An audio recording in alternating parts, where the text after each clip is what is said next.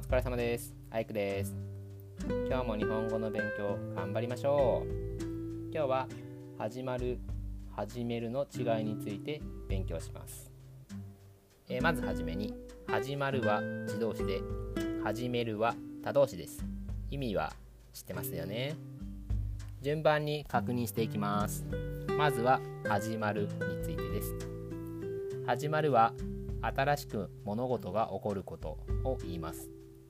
していない状態からしている状態に変わることを言います。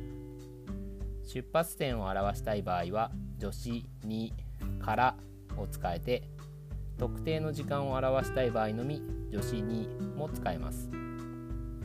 例文を確認しましょう。にじから仕事が始まる。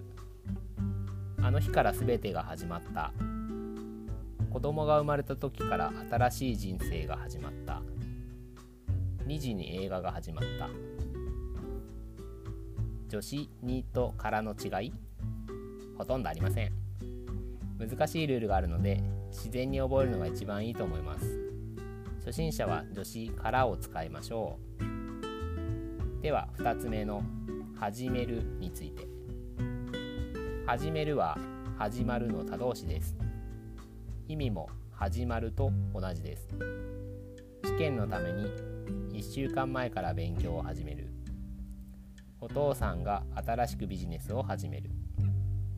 以上です。勉強頑張りましょう。